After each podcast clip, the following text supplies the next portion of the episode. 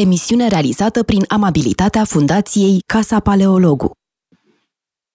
Bine v-am uh, regăsit uh, la emisiunea Metope. Astăzi Răzvan Ioan și cu mine uh, îi avem ca invitați, așa cum am anunțat de-al de azi dimineață, pe Alexandru și Ioana Beldiman. Alexandru Beldiman este un faimos și reputat arhitect, iar Ioana Beldiman este profesoară de istoria artelor, este o specialistă în istoria artei românești, însă motivul pentru care i-am uh, invitat, motivul imediat uh, pentru care i-am uh, invitat este că au îngrijit apariția unei cărți care pentru mine înseamnă foarte mult. Nu știu dacă pentru Răzvan același lucru. Este cartea postumă a lui Radu Miclescu, sunt amintirile lui. A apărut la editura Simetria, editură Uh, consacrat arhitecturii. Uh, sigur, titlul e potrivit pentru o editură de arhitectură. Numai zidurile sunt aceleași, da? e vorba despre felul în care uh, Radu Miclescu a restaurat acest conac formidabil din nordul Moldovei, dar pentru mine a fost o imensă bucurie să dau de acest volum în librărie Uh, de-al am dat de acest volum în casa lui Sturza, adică la uh, librăria uh, Cărturești.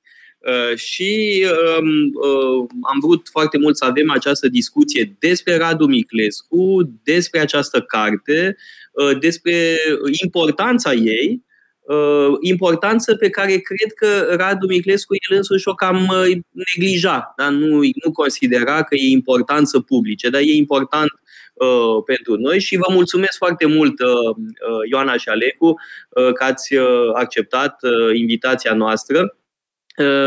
Să încercăm, de pildă, să-l convingem pe Răzvan să citească cartea. Eu am citit-o, pentru mine evident de ce e importantă, da? Pentru că l-am, voi toți l-ați cunoscut pe Radu Miclescu foarte da, bine. Noi Toate, știu cunoscut, atâtea... da, și ne vedeam regulat la... Știu atâtea povești de la tine despre Radu Miclescu, dar eu îl cunosc doar din auzite, din păcate. Da. Așa că Hai asta e ocazia să faceți un pitch pentru carte. Da, care, cine vrea să înceapă? Alecu, uh, tu ca arhitect sau Ioana ca istoric de artă, că aici fiecare are atâtea de spus.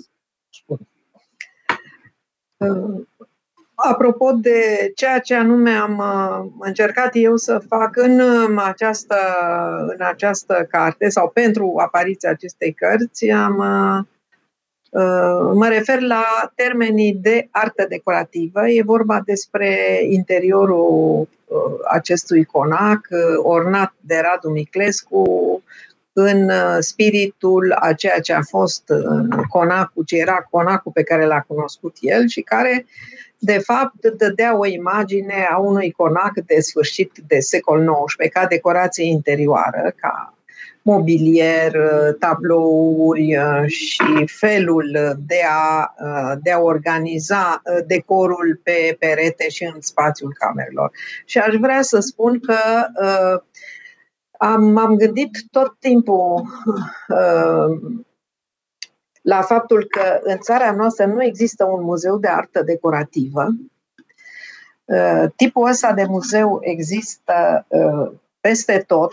N-am făcut o, un recensământ al țărilor care nu au așa ceva, dar uh, în orice caz, interiorul casei Miclescu, a conacului, este într-un fel un asemenea muzeu și a fost o mare satisfacție să pot să pătrund în aceste spații și în fond am avut parte de, de ceea ce mi-ar fi oferit, desigur, un muzeu de artă decorativă axat pe lumea secolului XIX și început de 20 sau prima jumătate în, din uh, această aria a conacelor. Da, e o bună observație că nu avem un muzeu de uh, artă decorativă, asta e foarte... Care ar, da, da, care ar fi exemplele de muzee de artă decorativă? Bun, înțeleg, la noi, din păcate, nu avem așa ceva, dar unde am putea să găsim? Când se va termina pandemia? Când vom putea să călătorim? Păi la Viena este unul celebru, Macu. Da, la Viena, la Paris, la Paris sunt, e principalul muzeu de artă decorativă, chiar într-una dintre aripile uh, Louvre-ului, uh, dar mai e de pildă, uh, da, mai e sunt alte muzee care au același profil. Poftim? E la Budapesta. Da, e un concept uh, răspândit. Da? Noi și din acest punct de vedere avem o carență. Partea proastă e uh, că uh, să te duci până la Botoșani, adică până la naiba în praznic, nu e atât de ușor, da? e foarte departe. Noi eram tot timpul încurcați, da? când ne invita Radu la Călinești, a, trebuie să luăm trenul sau avionul sau să mergem nu știu cât cu mașina, dar merita de fiecare dată.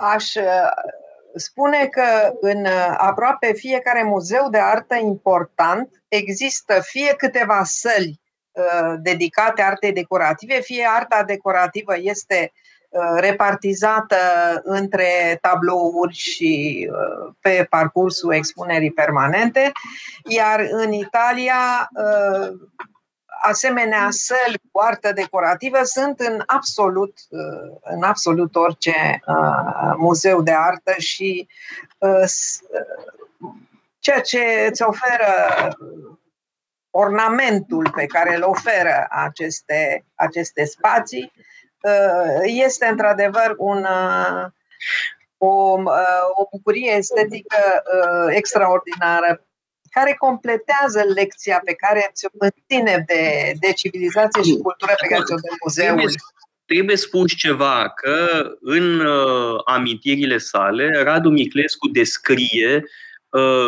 plecarea de la Conac uh, în ajunul lui 23 august. Da? Sunt niște pagini memorabile. Uh, cred că sunt foarte interesante și uite, Răzvan, ăsta e un motiv foarte important de citit această carte, pentru că descrie cum s-a produs exodul Uh, din fața uh, trupelor sovietice uh, și familia lui Miclescu practic a trimis totul în Ardeal.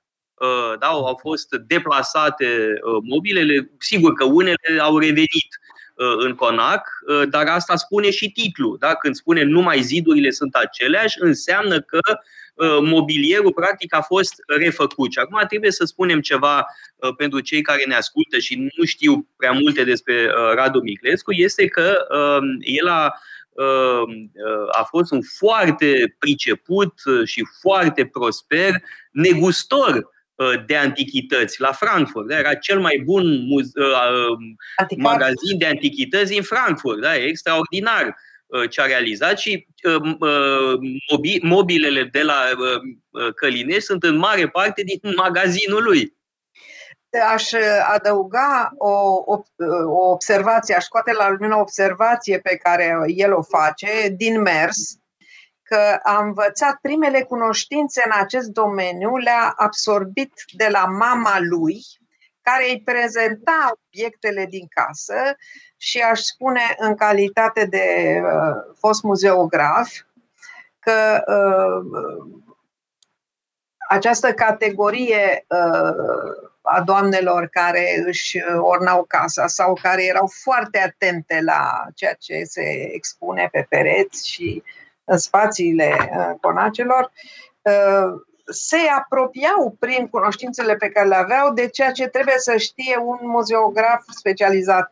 Și o observație de detaliu este legată nu numai de partea științifică, ce înseamnă această farfurie, din ce manufactură, ci felul cum erau ambalate, apropo de momentul plecării. E o scenă destul de dramatică, de fapt, cu ambalarea tuturor acestor lucruri, mobilier, farfurii, Uh, platouri ornamentale pe care uh, doamna Miclescu, mama lui Radu Miclescu, le uh, sfârșit, ea supraveghea, supraveghea și participa efectiv. Bă, trebuie spus că Radu Miclescu avea o adevărată venerație pentru mama uh, lui și se vede foarte mult din uh, carte. Aici o latură frumoasă, uh, emoționantă a cărții, Uh, deși, bun, știm că era un om foarte rezervat în exprimarea sentimentelor, foarte uh, uh, pudic într-un fel. Uh, da, adesea uh, făcea un, când vrea să ne spună ceva drăguț, uh, o făcea cu o, mali, cu o mică malițiozitate. Da? Eu totdeauna gustam ironiile lui la adresa mea. Da? Îmi spunea câte o mică răutate, dar care de fapt uh, era o uh, declarație de simpatie, uneori chiar de admirație, dar în felul ăsta uh, paradoxal poate. Ei bine, la acest om foarte pudic, cum spuneam, se vede o enormă afecțiune, venerație pentru mama lui. Ceva mai puțin pentru tată, care a fost o figură importantă în aviație, da? a fost comandantul flotilei care proteja București în timpul uh, celui de-al doilea război mondial, dar atașamentul lui principal e evident pentru uh, mama, care era remarcabilă, de o imensă inteligență și cultură. Uh, spune, uh, spuneți-ne, vă rog, mai mult despre familia Miclescu. Am înțeles foarte interesant. Mama lui o astfel de cunoștințe, tatăl Toader, din ce mi-ai zis, uh, comandatul flotilei care apăra Bucureștiu, uh, sunt convins că multă lume ar vrea să afle mai multe detalii. Sunt o veche familie de boieri moldoveni, cu origini vremea lui Alexandru cel Bun, dacă nu mă înșel, și uh, în, uh, în uh, descendență, în ascendența lui Radu, au fost uh, doi mitropoliți ai Moldovei. Mă rog, nu chiar în ascendență. Mă rog, e adevărat, colateral, deși puteau să fie și în ascendență, pentru că s-au mai târziu. Nu, nu, nu, un moment. Doar Calinic a avut descendenți biologici, Sofronie da. nu. Sofronie era un ascet desăvârșit. Oameni de cultură. Da. Ehm, aș fi vrut să spun însă ceva despre, despre Radu și anume faptul că este unul din foarte puținii descendenți din vechi familii boierești care s-a întors de la, din Occident, unde ar fi putut să trăiască foarte bine și foarte liniștit până la sfârșitul vieții și care s-a întors să-și uh, să construiască, să reconstruiască conacul așa cum îl cunoscuse el. Și asta mi se pare un lucru remarcabil, mai ales că sunt foarte puține astfel de cazuri. Mai este Mihai uh, Ghica și um, Ina Rișcuția, și probabil că mai sunt încă câteva, dar foarte puține. Da, cu diferențe. Uh, că am făcut o emisiune și cu Mihai Ghica, uh, Conacul Ghica de lângă Focșani e mai da. mic și mai recent. Uh, e minunat ce a făcut Mihai acolo uh, și uh, trebuie spus că acest conac de la Căliniști e totuși unic. Deci nimeni n-a mai făcut, n-a mai reușit să facă ce a făcut Radu Miclescu. Este cu totul uh, aparte. Ce face de pildă Gerban Sturza uh, la Țibănești e extraordinar, de e altceva. E un alt concept, un alt proiect. Uh, da, dar asta este și urmarea faptului că acest conac avea foarte multe spații ascunse de care nimeni nu mai știa. Deci tu, tu Ader, știi foarte bine că la subsol s-au descoperit o serie întreagă de camere care au aproape au dublat suprafața conacului și care încet, încet au fost puse în circulație.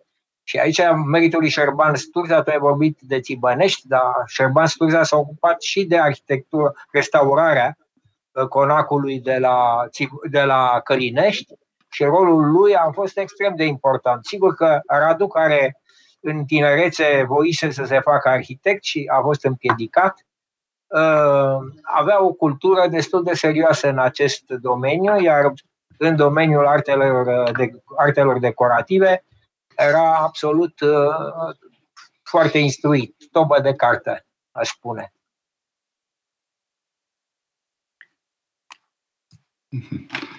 Uh, și uh, care e povestea cu aceste camere de la subsol care au fost descoperite? De ce au fost descoperite? Erau ascunse? Care era? Nu, erau acoperite, erau pline cu pământ. Erau exact. pur și simplu sub pământ. Vorbim de vreo șase camere, dacă nu mă înșel, da. uh, iar uh, fundațiile uh, sunt foarte vechi. Vorbim de secolul 15-16. Mhm. Conacul, așa cum este acum, este cu totul refăcut în secolul XIX. Da? Deci este preponderent, un conac de secol XIX. Dar uh, fundațiile sunt uh, medievale. Așa este, da. Um, S-a făcut și un studiu de, de, pentru uh, a se încerca o datare a fundațiilor și a straturilor arheologice imediat următoare și pe baza resturilor de uh, fragmentelor de ceramică care s-au găsit. Așa cum se întâmplă în arheologie, a fost uh, datată vechimea, să zicem, primului sau a primelor conace. Acum, mai trebuie spus ceva uh, pentru cei care uh, ne ascultă. Uh, sigur că familia Miclescu e foarte veche, uh, dar este și una dintre cele mai influente uh, familii în decursul istoriei uh, Moldovei.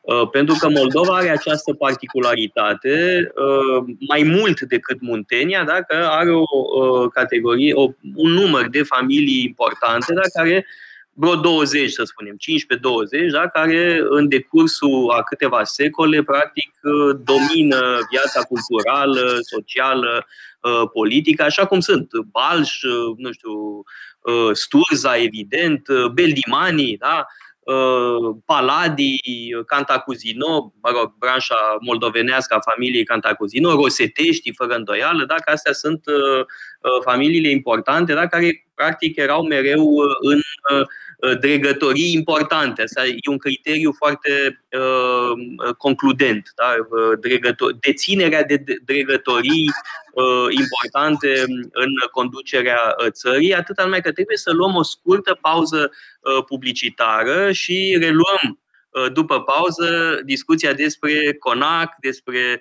povestea lui Miclescu și povestea familiei sale.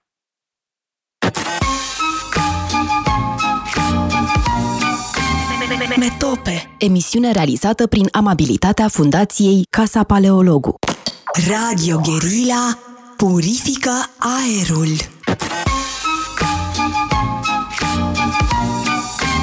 Metope, emisiune realizată prin amabilitatea Fundației Casa Paleologu.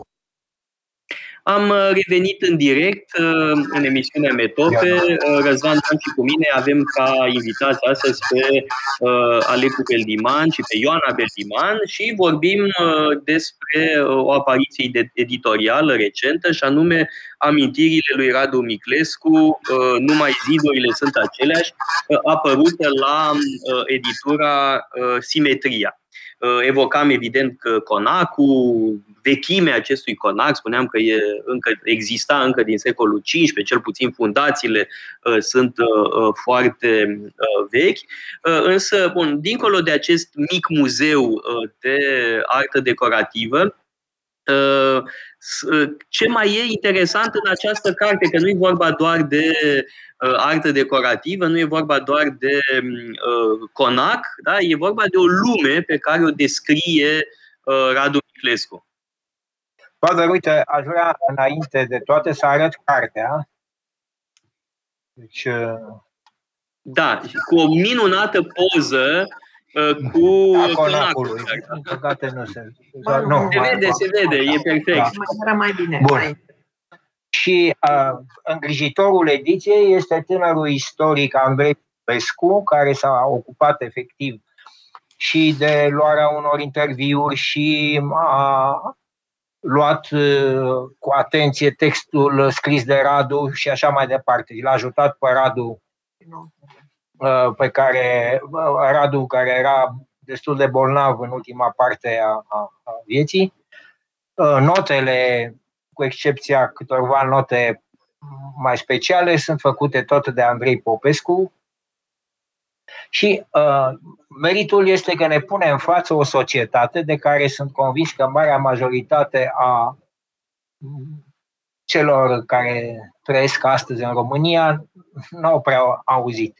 Eu însumi, care am apucat o parte din această, uh, am trăit într-un fel ca în această poveste, dar mi se pare că depășește cu mult ceea ce am putut eu să cunosc. Este o, o lume întreagă când am citit uh, textul, primul, prima impresie a fost că mă aflu în lumea lui Gatsby, într-un fel. E plină de de personaje din lumea internațională, um, ambasadori ai Angliei, Statelor Unite, Franței și așa mai departe, și o societate care a dispărut complet uh, și pe care Radu o, o pune în evidență cu foarte mult talent. Ne, ne arată uh, cum se aveau, ce se întâmplau în anumite întâlniri în, uh, în această societate, cine era lumea, cine erau femeile cele mai elegante, în ce consta eleganța lor, face uh, categorisiri, fără să spună că putare este mai bine decât cealaltă, ci descriind uh, concepții despre felul în care se îmbrăcau. Erau unele care veneau foarte sportiv și altele, din contra, foarte elegant. Și unele care mergeau și așa și așa, în funcție de eveniment. Um, cartea are nenumărate informații și este cât se poate de credibilă și pentru a pune în evidență credibilitatea cărții, am să vă citesc un, un, un mic pasaj și anume unde uh, Radu, uh, Radu Miclescu îl uh, pomenește pentru prima oară pe tatăl său. Sper să-l găsesc repede. Eu nu poate, da. Spune de pildă până găsești pasajul că tatăl tău a stat în gazdă la Anatol France. Cum a da, la marele Anatol France, da, acest imens scriitor și spune și, nu, și deși a stat la Anatol France în casă nu știu câți ani, n-a devenit un, un intelectual subțire. Da, da? Și asta arată și umorul lui Radu. Exact, asta spune. Părinții, bunicii și restul familiei vorbeau perfect franțuzește. Tata stătuse tot timpul liceului în gazdă la Anatol France, cu ajutorul doctorului Catacuzino, care era prieten cu, cu el, ceea ce nu l-a făcut pe tatălui Radu să devină un intelectual subțire. Deci, cu această frază, mi se pare tot ce spune în carte trebuie luat ca adevărat, pentru că este, nu e ușor să, să spui astfel de lucruri despre tatăl tău sau despre un părinte. Da, tocmai da, despre mama lui spunea că era foarte cultivată. Asta țin minte, nu, nu spune în carte uh, neapărat, dar țin minte că povestea, da, că știa foarte multă carte, da, uh, e clar uh, da, Acum, evaluarea sigur, părinților, da? Mie mi se pare foarte amuzant și îmi vine în minte o postare de ta de acum câteva zile în care explicai cum în România nu se mai poate glumi astăzi și cum astfel de glume sunt întotdeauna Acum, eu mai percep o ironie, mai e ceva, eu percep aici și o mică ironie la adresa intelectualilor subțiri. Da. da? Pentru că Radu știa foarte bine că Anatol France, mare scriitor, a spus și prostii la viața lui, da? Că a da, fost... Da, a luat și premiul Nobel. Da, uh, dar avea el simpatiile lui foarte da, de stânga, mă rog, spre sfârșitul vieții chiar cam uh, prea mult spre stânga. Da, da, uh, și cred că e și o ironie. Da. da. Ioan, Răzvan, vrei să spui ceva? Uh, nu, nu, v-am doar să merg tot pe, pe drumul ăsta al umorului care uh, Uh, uite, atunci când privești o carte din asta în ansamblu, este mult mai ușor să sesizezi umorul. Când iei doar fragmente și le interpretezi, le, le prezinți într-o lumină defavorabilă, atunci ies tot felul de grozăvii. Și cu asta vreau să închei uh, uh discuția despre prezent, despre niște teme foarte actuale, să ne întoarcem la uh, familia mică, e mult mai interesant. Da, uh, evident că uh, cartea asta pentru mine completează uh, cărțile tatălui meu uh, de amintiri.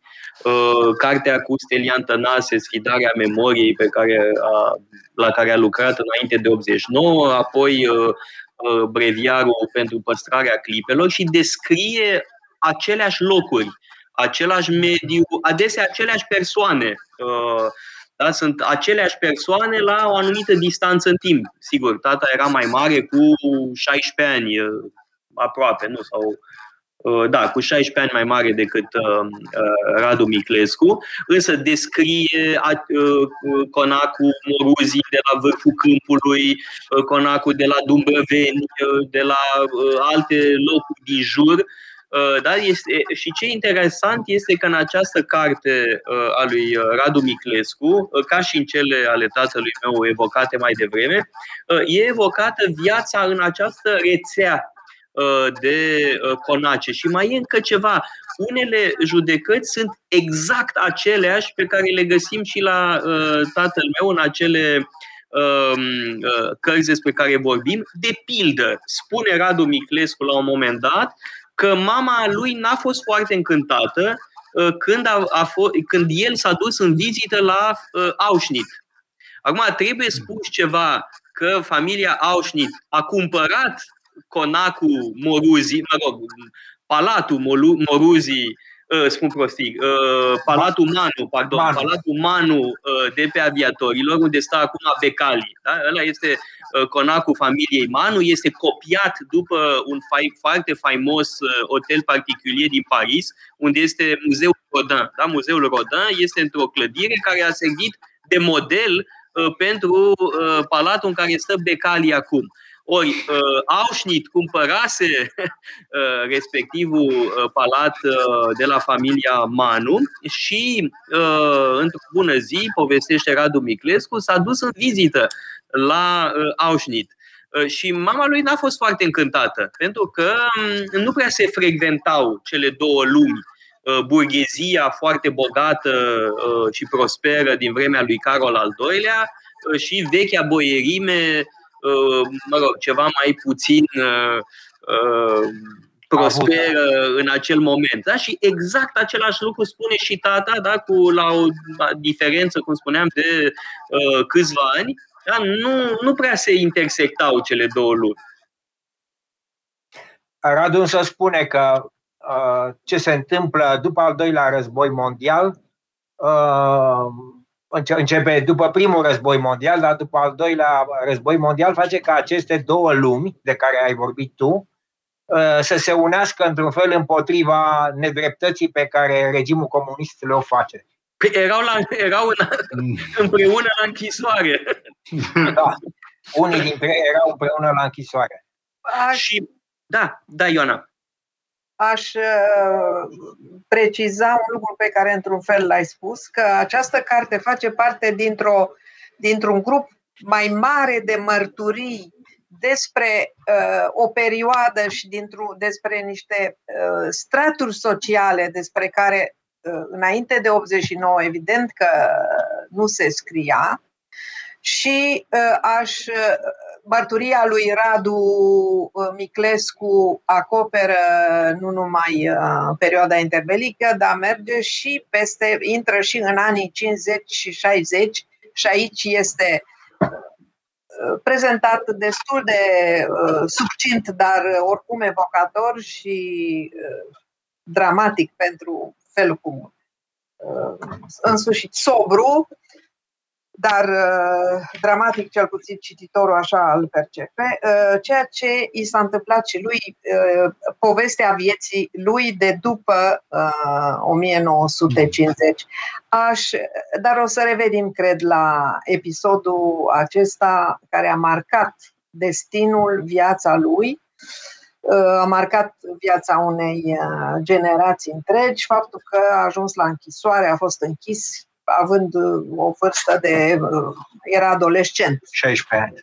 Da. da, toată echipa, Marina Stolojan, uh, Ion Varlam, da, Mihai Sturza au fost băgați la închisoare la adolescență, da, e ceva absolut îngrozitor. Acum, mai, aș mai vrea să relev o, um, o serie de observații foarte fine pe care le face Radu Miclescu, iarăși în consens total cu ce spunea și uh, tata în sfidarea memoriei, și anume uh, eroismul femeilor din aceste familii. Uh, soții, frații, părinților, taților erau la închisoare foarte adesea și ele trebuiau să ducă tot greu în libertate, între ghilimele. Uh, da? și descrie, de exemplu, cum uh, persoane în vârstă, da? o doamnă de 80 de ani care mergea cu bicicleta prin tot orașul uh, ca să-și poată hrăni copiii. Da? Deci e și un omagiu adus acestor eroine adesea uitate și pe care iată că el nu le uită și e bine să nu le uităm și hărțuite de securitate, nu spune Radu Miclescu, dar în memoriile lui uh, Alexandru Paleologu figurează un, un personaj uh, extraordinar. Păi în memoriile lui Alexandru Paleologu, în primul rând, apare mama lui uh, Alecu Beldiman, da, care uh, a avut curajul totuși, să, având mă rog, copiii uh, a avut curajul să-l ascundă timp de câteva luni. Da? Și nu, nu era de joacă cu uh, lucrurile astea. Da? Mi-a adus de atunci. da. Tu știai că este un fugar. nu, că părinții aveau, aveam 4-5 ani, 6 ani, mai știu exact. Da, cam poate 6 ani.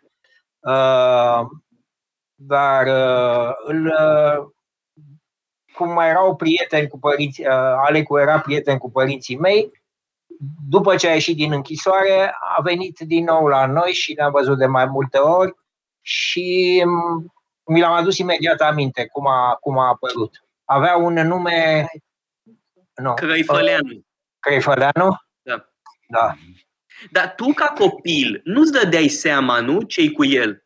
Nu, nu. Ah. Nu, dar am asistat la o scenă Uh, în familie, în care deci era bine știut că nu trebuie să se pomenească numele de paleolog.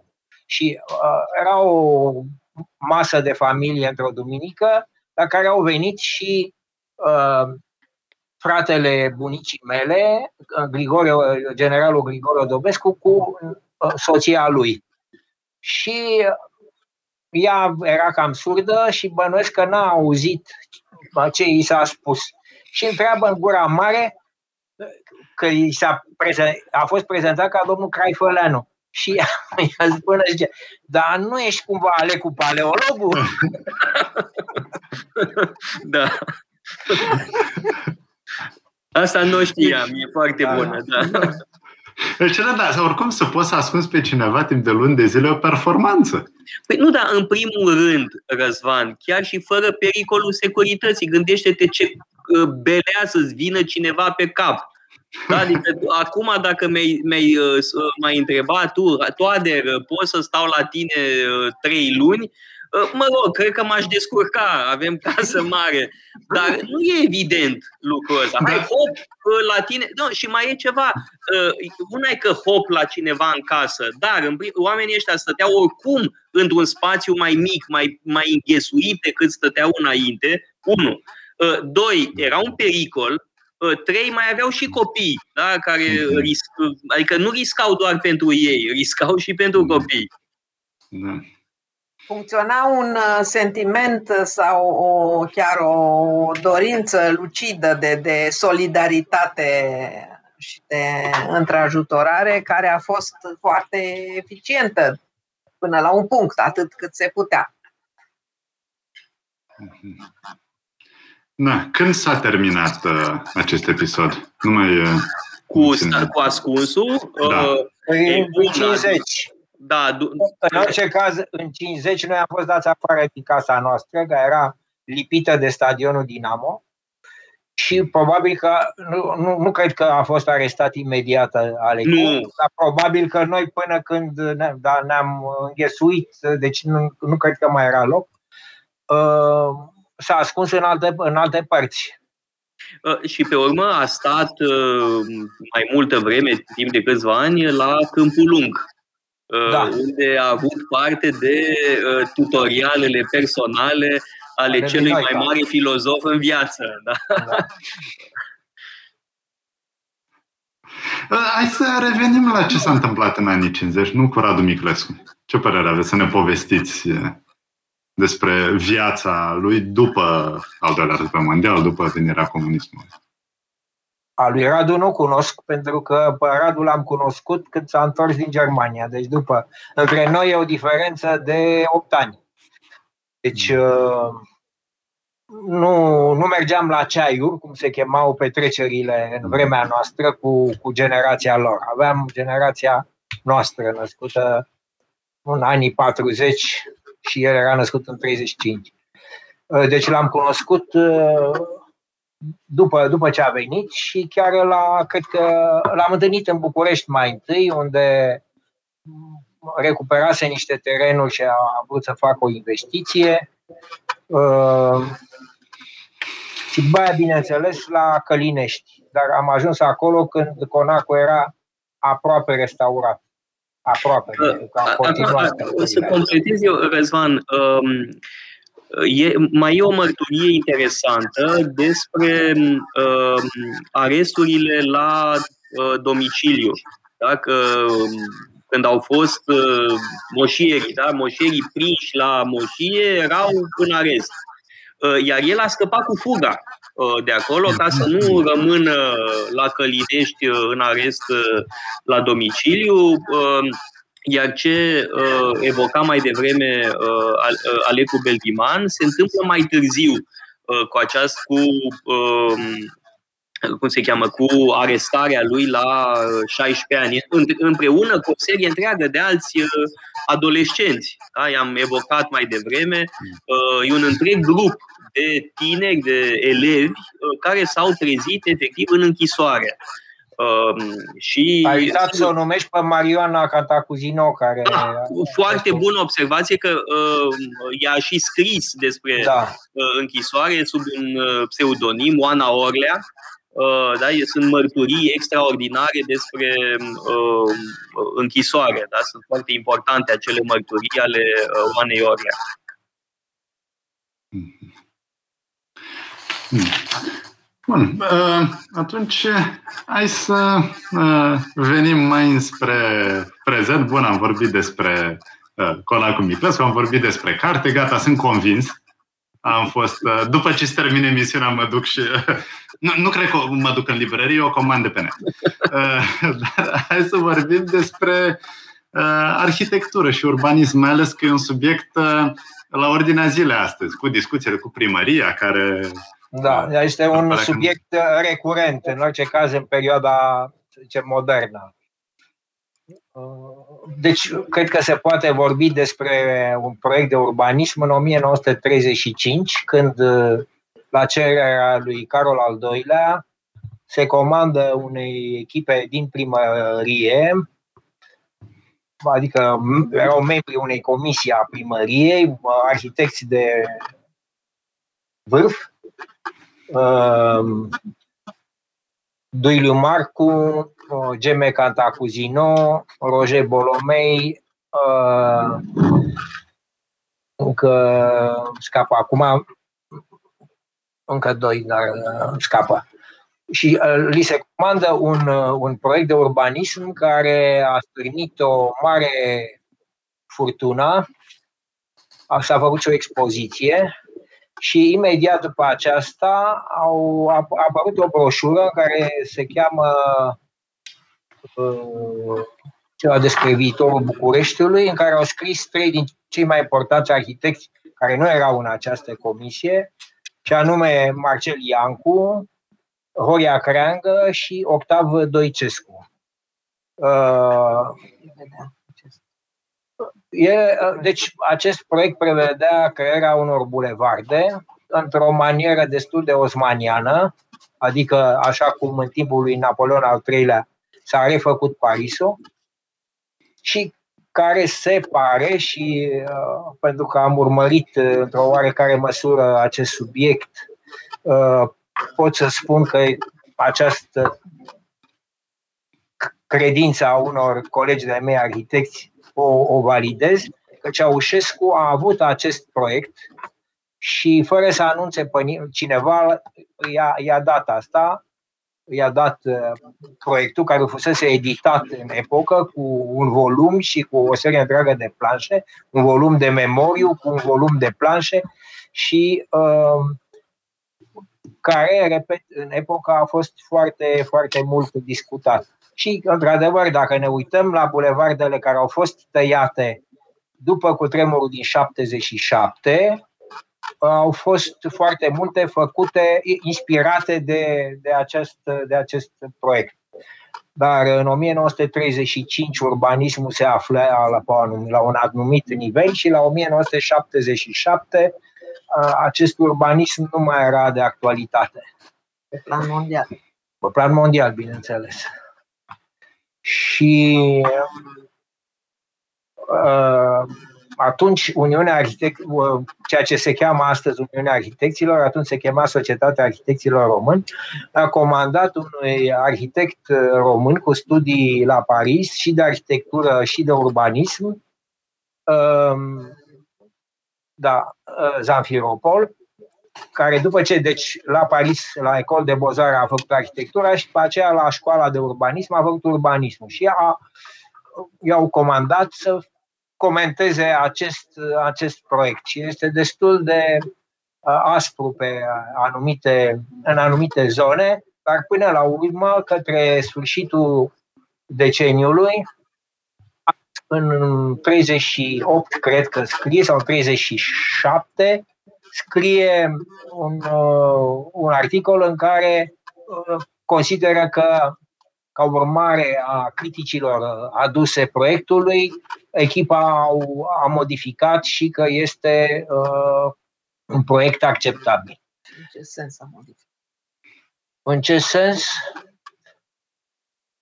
O serie întreagă de cerințe pe care Zanfiropol le, le vedea uh, au fost introduse. De exemplu, o legătură a, a Cismigiului cu Parcul Carol, care din punct de vedere al uh, spațiului verde era un lucru uh, important de făcut.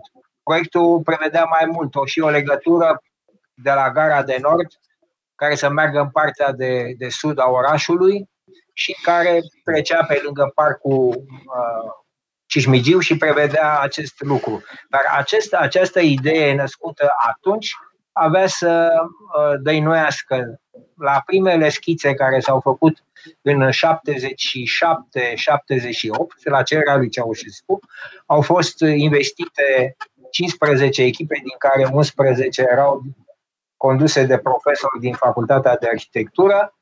În uh, unul sau două proiecte se regăsea această idee a legării prin calea victoriei a Cismigiului cu Parcul Carol și asta era soluția profesorului Doicescu, care a avut un, un, o, o istorie personală extrem de interesantă. Nu cred că avem timpul acum să vorbim despre el, dar el, în broșura de care am vorbit, care a apărut ca urmare a apariției acestui proiect, el este foarte Le Corbusian. Pentru cei care nu știu, Le Corbusier este considerat uh, unul din părinții arhitecturii și urbanismului modern, probabil cel mai radical, radical și cel mai urmat.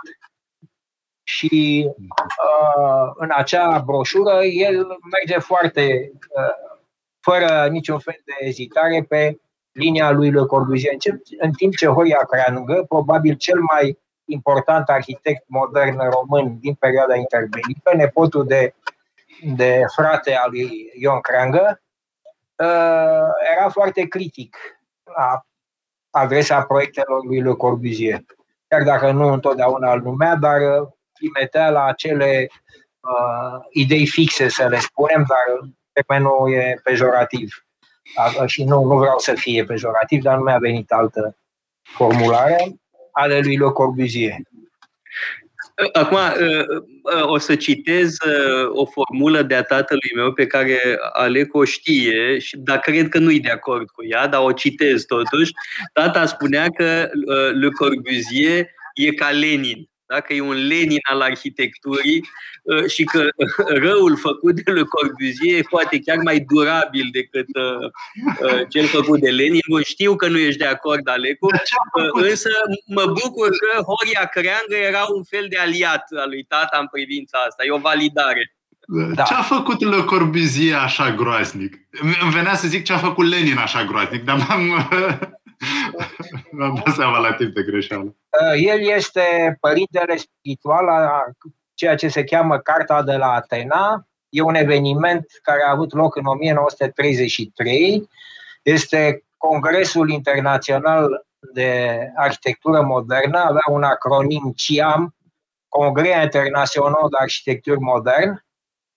Era a patra ediție și uh, au venit uh, uh, arhitecți din toată lumea, vârfurile arhitect- arhitecților din epocă. Le Corbusier aranjase, grație relațiilor pe care și le făcuse ca arhitect, uh, un vapor, a vorbit cu un armator grec care a pus la dispoziție un vapor și s-a mers, uh, cred că Atena, Marsilia, Atena, am mai știu. În orice caz, Marsilia cu Atena au fost alese și uh, au bătut uh, teoria arhitecturii pe toate părțile și au scos un text care însă n-a apărut uh, atunci. A apărut în timpul războiului, redactat integral de Le Corbusier și care a constituit pentru urbanismul și arhitectura de după al doilea război mondial Biblia urbanistilor și arhitecților. Deci ce vedeți și la noi sunt ecouri ale acestei, uh, acestui moment din uh, istoria arhitecturii.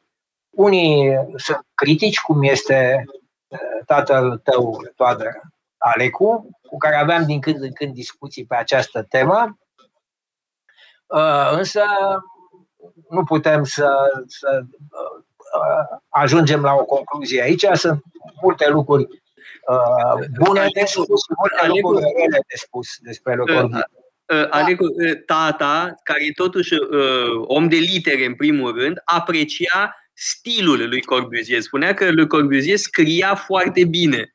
Da. Uh, și că ăsta este, de fapt, asta e o problemă. Și Lenin scria bine. îi citise cărțile și spunea, îi plăcea foarte mult cum scrie lui Corbusier. Da, da, scria foarte bine, era un conferențiar de mână întâi, era invitat peste tot. Asta l-a ajutat foarte mult să ajungă unde a, a ajuns. Da. Dacă cred că trebuie să luăm o pauză publicitară. Cred că trebuie să luăm... A, uitasem de pauza publicitară. Ne-am luat cu vorbe despre Le Corbusier și lucruri pasionante. Pauză publicitară și reluăm discuția cu Le Corbusier și Lenin după pauză. Metope, emisiune realizată prin amabilitatea Fundației Casa Paleologu. Am uh, revenit în direct în emisiunea Metope. Răzvan Ioan și cu mine avem ca invitați astăzi pe Ioana Belliman și pe Alecu Belliman. Uh, am pornit discuția noastră de la uh, cartea de amintiri a lui Radu Miclescu, apărută recent la editura Simetria, numai zidurile sunt aceleași. Ne întreba cineva unde poate fi găsită cartea. Eu am găsit-o la editura Cărturești din strada Verona, Uh, în casa uh, Sturza, de acolo, o casă uh, care ne e dragă tuturor celor care iubim cărțile da? și librăria Cărturești. Vorbeam înainte de pauza publicitară despre urbanism, despre importanța lui Carol al II-lea în impulsionarea unor proiecte importante de urbanism. Am vorbit de asemenea despre dispute Uh, dintre arhitecți, da? Horia Creangă, de pildă, um, Doicescu, de cealaltă parte. Uh, și am mai uitat pe Marcel Iancu, care e important. Marcel Iancu, foarte important, ca arhitect cubist, da? este o mare figură. Și chiar uh, aș vrea, Alecu, să vorbim în mod special de arhitectura cubistă, modernistă a anilor 30, în București, dar uh, nu înainte de a evoca foarte rapid uh, o carte despre, de care am dat absolut din, din întâmplare uh, într-un anticariat, și anume cartea lui G.M. Cantacuzino, Arcade, Firide și Lesbezi.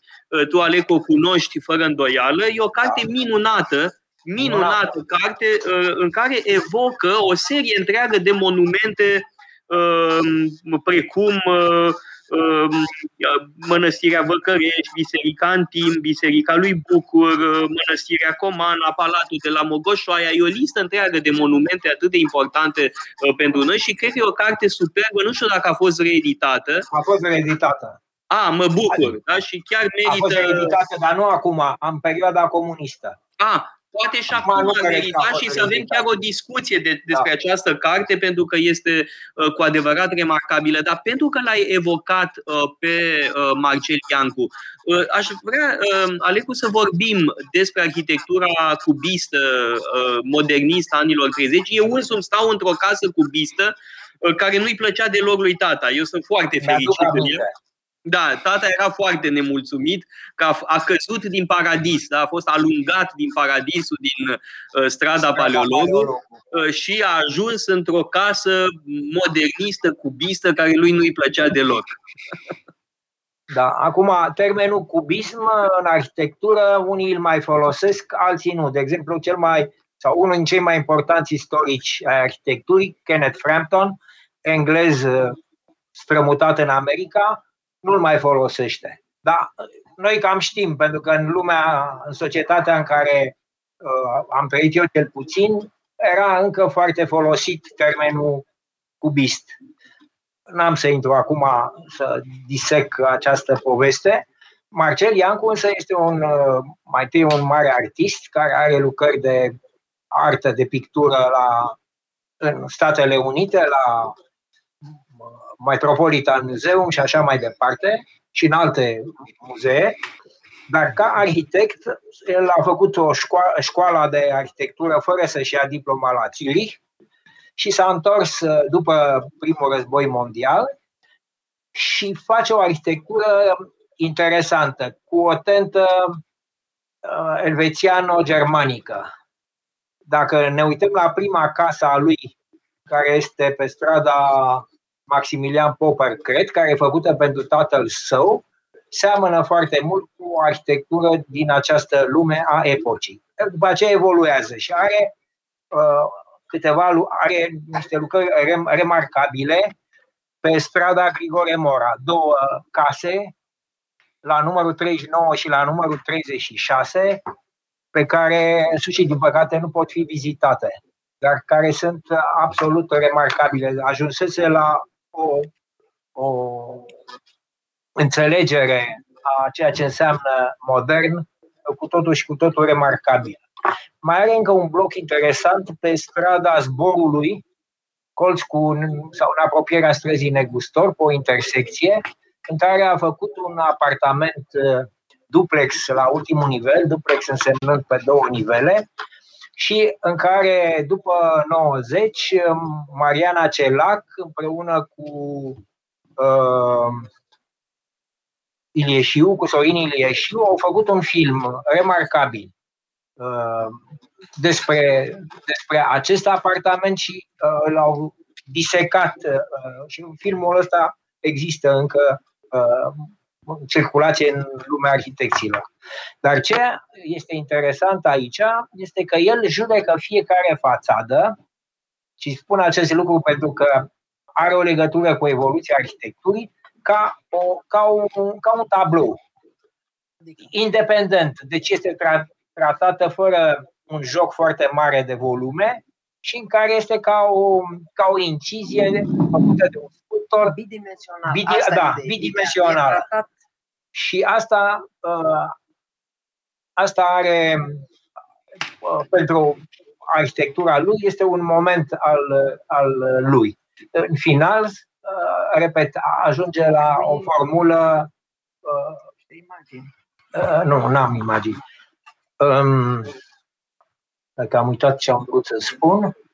Da, spusesem că fațadele erau tratate foarte diferit și asta mi-aduce aminte și revin la proiectele pentru centru civic. Deci, la un moment dat, uh, deci din cele 11 echipe, v-am spus de a lui Doicescu, care era împreună cu arhitectul Alexandru Ioțu, uh, participa uh, profesorul Ascanio Damian, care era fusese rector în perioada în care era, eu eram student și care era adulat de, de studenți. Era inteligent și ușor cinic, Uh, nu avea, am asistat uh, la două întâlniri cu Ceaușescu și care îi răspundea de tac-o-tac, fără niciun fel de, de rezervă. Era probabil, în primul rând, era cu câțiva ani mai mare ca Ceaușescu, în al doilea rând ca arhitect era o mare personalitate, a făcut școala de arhitectură, mă opresc acum imediat cu această poveste, el a venit rector în 59. În 59, Mariana Celac era cu un an înaintea mea, a intrat, sau în 60, a, a intrat ea și mi-a spus că nu exista niciun fel de carte ă, de arhitectură sau revistă de arhitectură occidentală, existau cărți și reviste rusești și revista Arhitectura în biblioteca facultății. În anul următor, când eu am intrat, în 61, erau toate revistele de arhitectură importantă din lume. Și asta este meritul lui și de asta, pe lângă altele, a făcut ca el să fie uh, foarte iubit. Și revin la subiect.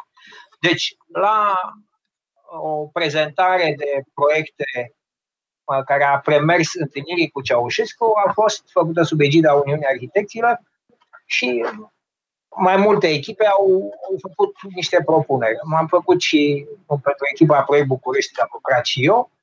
Din facultate, o echipă de tineri arhitecți care erau uh, Dinu Patriciu, pentru că e mai cunoscut, vi spun, dar mai erau Perie Cheriu și uh, un lapsus. Dinu uh, Nu. Așa, și care au prezentat o, o o arhitectură în care fiecare fațadă era diferită, ceea ce din punctul de vedere al arhitecturii promovată de Le Corbusier și de arhitectura modernă era o erezie. Și aici a avut loc un, un dialog uh, între profesorul Damian, care era în continuare corbuzian până în vârful unghiilor, și care îi interpelează pe cei trei și le spune, la voi cum faceți? Cum faceți fiecare fațadă să fie altfel? Unde ați văzut voi așa ceva? Și Patriciu, care era destul de obraznic, uh, îi spune, da, da, noi facem fațada ca să, să fie în dialog cu spațiul care îi se adresează. Era o fațadă întoarsă pe o, o piață în care erau și niște case vechi și au putut să facă o arhitectură, să zicem, postmodernă pe acea latură. Tot proiectul lor era postmodern. Bun, m-am oprit. Da? Da, Ioana îmi spune că nu se înțelege nimic din ce am spus. Ba da, ba da, nu e adevărat. Nu te lăsa impresionat. Am văzut că Ioana comenta, comenta din când în când. da, dar uh, uite că tocmai în, uh, uh, este Uh, ar fi absurd să o avem pe uh, Ioana Beldiman uh, alături de noi și să nu o facem și pe dânsa să vorbească, da? pentru că este o specialistă recunoscută în istoria artei românești și cumva se leagă cu subiectul. Da? Pentru că um, arta plastică nouă, da, în secolul XIX, are legătură cu aceste familii despre care am vorbit. Uh, fie pentru că erau uh, clienții, da, uh, mă gândesc, uite, la propriul meu stră, stră, străbunic, da, Livaditi, da, era portretistul acestor familii, da, Miclescu, Alexandrii, Ghica, Sturza și așa mai departe. Uh, dar mai e altceva, un alt fenomen. Uh, sunt uh, importanți artiști care provin din aceste familii. Am vorbit adineauri de Geme Cantacuzino, da, arhitectul, dar avem pe Catargii sau pe Paladi în pictură, nu, Ioana? Da, absolut și aș aminti de faptul că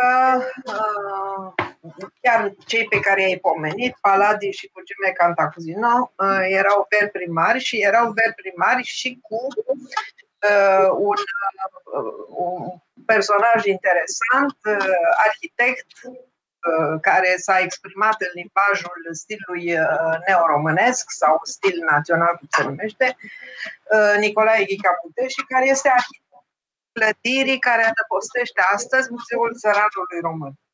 Deci, uh, toți trei ce au făcut uh, studiile, pe Cantacuzino era mai tânăr, la Ecole de Beaux-Arts la Paris. Deci avea o pregătire profesională, în primul rând, uh, solidă și sigur că după aceea fiecare a evoluat fie uh, în, uh, revenind în țară, fie făcând un fel de pendulând, ca să spun așa, între uh, o capitală occidentală, în speță Parisul și uh, Bucureștiul. Uh, dar aș, uh, m-aș, refera, uh, m-aș referi uh, la uh, aspect, dacă îmi permiteți să vorbesc puțin așa, impresiile mele despre arhitectura Bucureștiului, care prin uh, prin diversitatea ei, prin eclectismul stilistic, m-a, m-a impresionat întotdeauna și m-a incitat și mi-a plăcut întotdeauna și aș zice că această diversitate nu mă refer la, ulti, la construcțiile din ultimii uh, 30 de ani. Mă refer la perioada, să zicem, uh, până în anii uh, 60. Uh, această uh, diversitate te, uh, te incită extraordinar și o face să fie, să aibă un un, o atracție și să fii permanent treaz când te întâlnești cu ea. Și mi-aduc aminte că în copilărie, un meu care era inginer, nu era arhitect și nu era artist, dar visase să ajungă arhitect, mă ducea în locul care îi plăcea lui cel mai mult din București. Asta era, locul ăsta era dealul Patriarhiei și cred că rămâne dealul Patriarhiei o arhitectură, în afară de biserici, care sunt secolul 17 și 18 sau 16, 17 și 18, cele două da? Ă, restul cu ă, casele care coboară pe alea Patriarhiei sunt uh, perioada interbelică, uh, un fel de uh, stil neoromânesc, nu știu dacă greșesc, nu? Ce face nu Gheorghe da. Nu numai, dar este o combinație între modernitatea uh, nu, uh, acestor clădiri și uh, stilul național, care coexistă în perioada interbelică și există și un fel de uh, concurență și luptă între cei care preferă uh, stilul național, nu stilul care era post-brâncovenești și neoromânești și uh, arhitectura aceasta um, care e geometrie pură, nu da, eu, eu cred că tata, ca și Miclescu, adică uh, reacționarii, preferau stilul franțuzesc clasic. Uh, nu erau nici cu neo, neoromânescu, nici cu uh, modernismul. Le plăceau casele făcute. Uite, cum e lângă, pe, pe strada noastră. Voi știți bine unde stăm, ați fost de atâtea ori la noi și chiar lângă noi e casa lui Bolomei da? De altfel, e un confrate de al tău, Alecu, Dan Bolomei. Da, au fost în tinerețe la foarte multe ceaiuri acolo. Da. Ei, sunt două case care reflectă două um, uh, epoci diferite ale arhitecturii. Casa Bolomei uh, este o casă de, de tip franțuzez, să spunem, da? arhitectură franțuzească, uh, neoclasică, Uh, lui tata îi plăcea foarte mult. Da?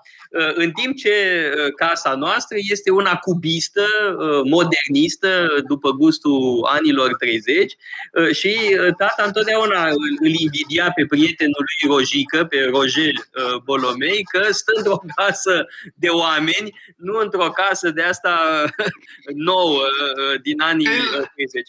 Lasă, putea fi și mai rău, putea fi la bloc. Și atunci nu mai pune problema da? arhitecturii. Deci, da. da. Arhitectura da, da, da. aceasta franțuzească, inspirată de Paris, sigur, la scara Bucureștiului, nu, atât de, nu cu atâtea etaje și așa. Este reflexul uh, perioadei noastre din a doua jumătate de secol XIX și început de 20, um, când suntem încă filo-francezi uh, și um, Uh, este evident că amprenta franceză este uh, face din uh, ceea ce s-a numit în nou Bucureștiul ca mic Paris, în sfârșit, o, la ora actuală nu mai este, amprenta nu mai este atât puternică, totuși există un fond de construcții de la sfârșit de 19 sau din a doua jumătate a lui 19 și început de 20, care Uh, se păstrează și pe care ar trebui să-l uh, îngrijim și să-l salvăm de la uh, dispariție, că vedem, se mai întâmplă, nu? Dispare câte o casă veche pentru a uh, se face o construcție înaltă mult mai, uh, mult mai rentabilă. Dar această arhitectură este reflexul, cum s-a spus mai înainte, al unei societăți foarte legată de prin formație, prin valori, prin repere de lumea, lumea franceză un lucru pe care cei tineri uh, studenții de astăzi, aș spune, îl înțeleg mult mai greu. Nu? Ce legătură mai avem noi când noi acum ne uităm înspre cu totul în altă direcție și suntem anglofoni 99% uh, nu? și mai puțin uh, această linie către, către Franța. Această... Și uh, aș, aș mai vrea să-l, să-l întreb pe, să vă întreb pe voi doi ce părere aveți. Mi-a venit în, în minte o, o idee. Uh, alfabetul chirilic se renunță la el uh, în vremea lui Cuza și se trece, bun, e o scurtă perioadă de amestec între alfabet chirilic și alfabet latin, nu? și care este vizibil în textele de epocă, în scrisori, în documente și m-am gândit uh, de mai multă vreme la faptul că corespondența între uh, personajele importante din epocă sau în, într-o anumită clasă socială și în special în lumea poerii, care începe să fie franțuzește pe la 1830 aproximativ, nu a precedat ca pas lingvistic în adoptarea caracterelor latine. Deci, ă, lumea știa deja să folosească foarte bine caracterele latine, le foloseau în franțuzește și trecerea atunci, în anii 1860, ă, s-a făcut, ă, poate că a ajutat, în orice caz, a ajutat la această cunoaștere a limbii franceze, care înlocuia în saloane, atunci la 1830, limba greacă. Da, acum mai trebuie spus un lucru, că francofonia a pătruns uh, în mare măsură, nu exclusiv, dar în mare măsură și uh, odată cu armatele rusești da, uh, ale lui Chiselev. Moldova de e cel mai... Un foarte bun exemplu în acest sens.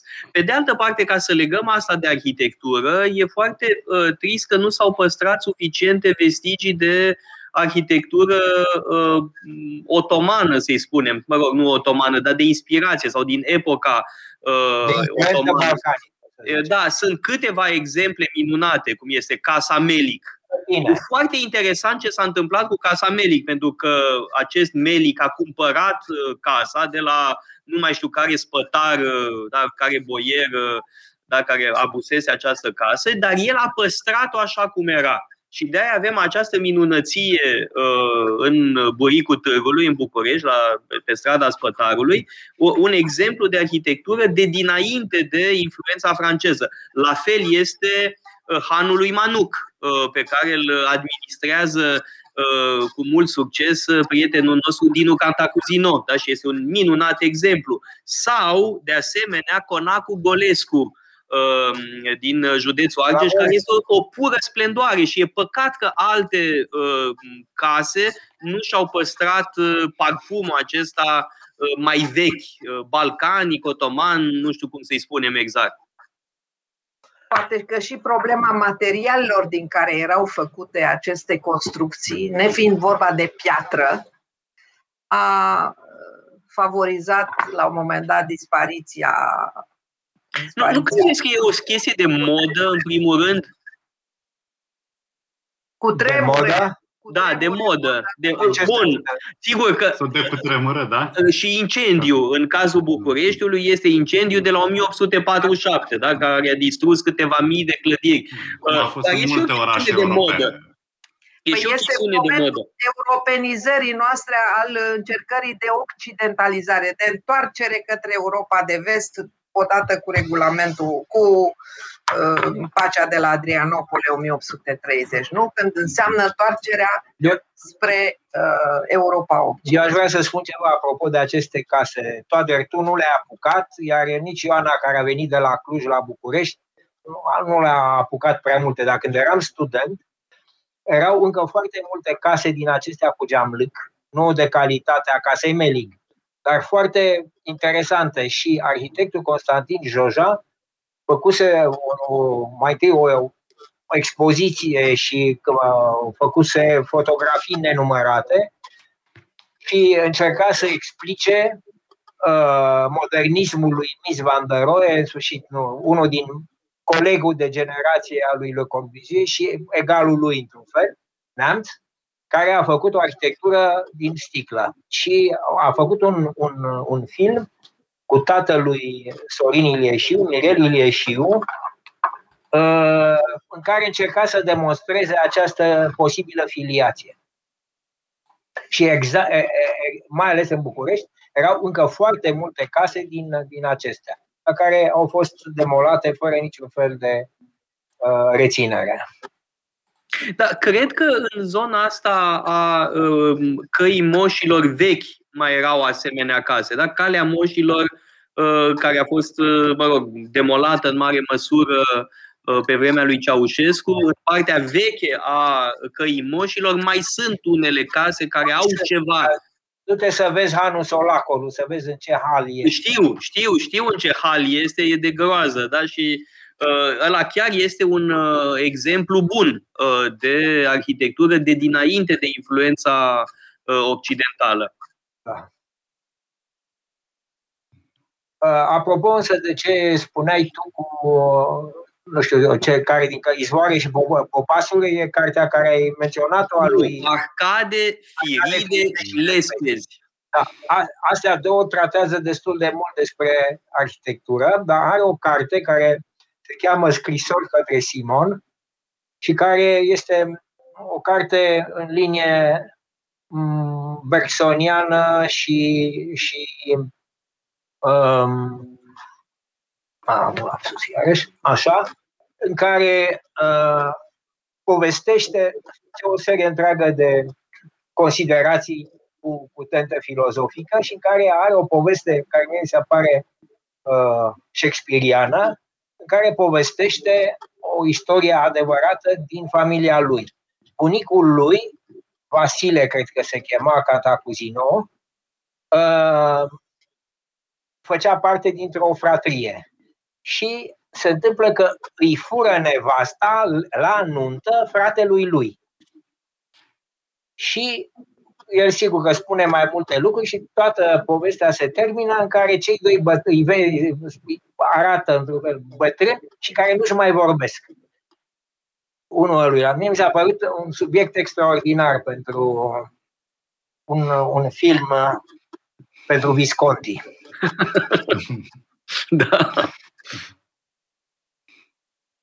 De-al minte și uh, Radu Miclescu are în uh, amintirile sale uh, un episod de acest gen uh, cu uh, o doamnă pe care, mă rog, am o doamnă care a trăit la Paris până în anii 90, cred că la începutul anilor 90, uh, doamna Brăescu, da, care a necăjit-o odată pe mama uh, lui uh, Radu Miclescu. Ele erau rudă și nu și-au mai vorbit de atunci, mă rog, nu povestesc tot episodul, dar se întâmplă asemenea lucruri, sigur că sunt, uh, e trist, da? e foarte uh, trist, dar uh, cartea lui uh, Radu Viclescu și cu asta cred că ar, ar cam și trebui să uh, încheiem, dar cartea uh, lui Radu Miclescu este o mărturie uh, despre uh, epoca în care a trăit. Este o mărturie despre uh, începuturile uh, comunismului, despre regimul comunist, fără îndoială, vorbește despre asta. Radu Migrescu a plecat uh, în anii 70 în Germania, dar a prins, slavă Domnului, mult din comunism, a fost și în închisoare, așa cum spuneam mai devreme, evocă o, o, o lume, o lume dispărută, Ehm, deci e foarte importantă recuperarea aceasta unei uh, memorii uh, românești uh, și, um, pe de altă parte, este și o carte cu asemenea elemente de viață. Da? De, este o carte plină de um, emoție și, cum spunea Alecu Beldiman mai, de, mai devreme, scrisă cu talent. Da? Radu Miglescu nu avea pretenția că e scriitor, dar este totuși scrisă cu talent și uh, cu haz și cu emoție. Fără doar și poate. Bun. Păi, cred mulțumim. că Da, trebuie să uh, mulțumim mulțumim invitațiilor. foarte mult, uh, Alecu și uh, Ioana Beliman. Vă mulțumim foarte mult pentru uh, discuția aceasta. Sper să reluăm uh, experimentul. Bă, Poate altă dată să vorbim mai pe, uh, pe larg despre uh, artele plastice uh, în uh, țările române. Mulțumim foarte mult uh, și mă bucur că am uh, putut uh, începe discuția noastră cu uh, o carte uh, pe care o recomand și celor care ne ascultă, amintirile uh, lui Radu Miclescu. De-al minte știu că uh, urmează și o lansare uh, în curând, o, o lansare a uh, cărții. Da, așa este. Uh, Mulțumim încă o dată foarte mult și uh, vă dau uh, tuturor uh, întâlnire uh, săptămâna viitoare, tot așa, uh, la ora 2, uh, la emisiunea Metope. Mulțumim! Metope. Emisiune realizată prin amabilitatea Fundației Casa Paleologu.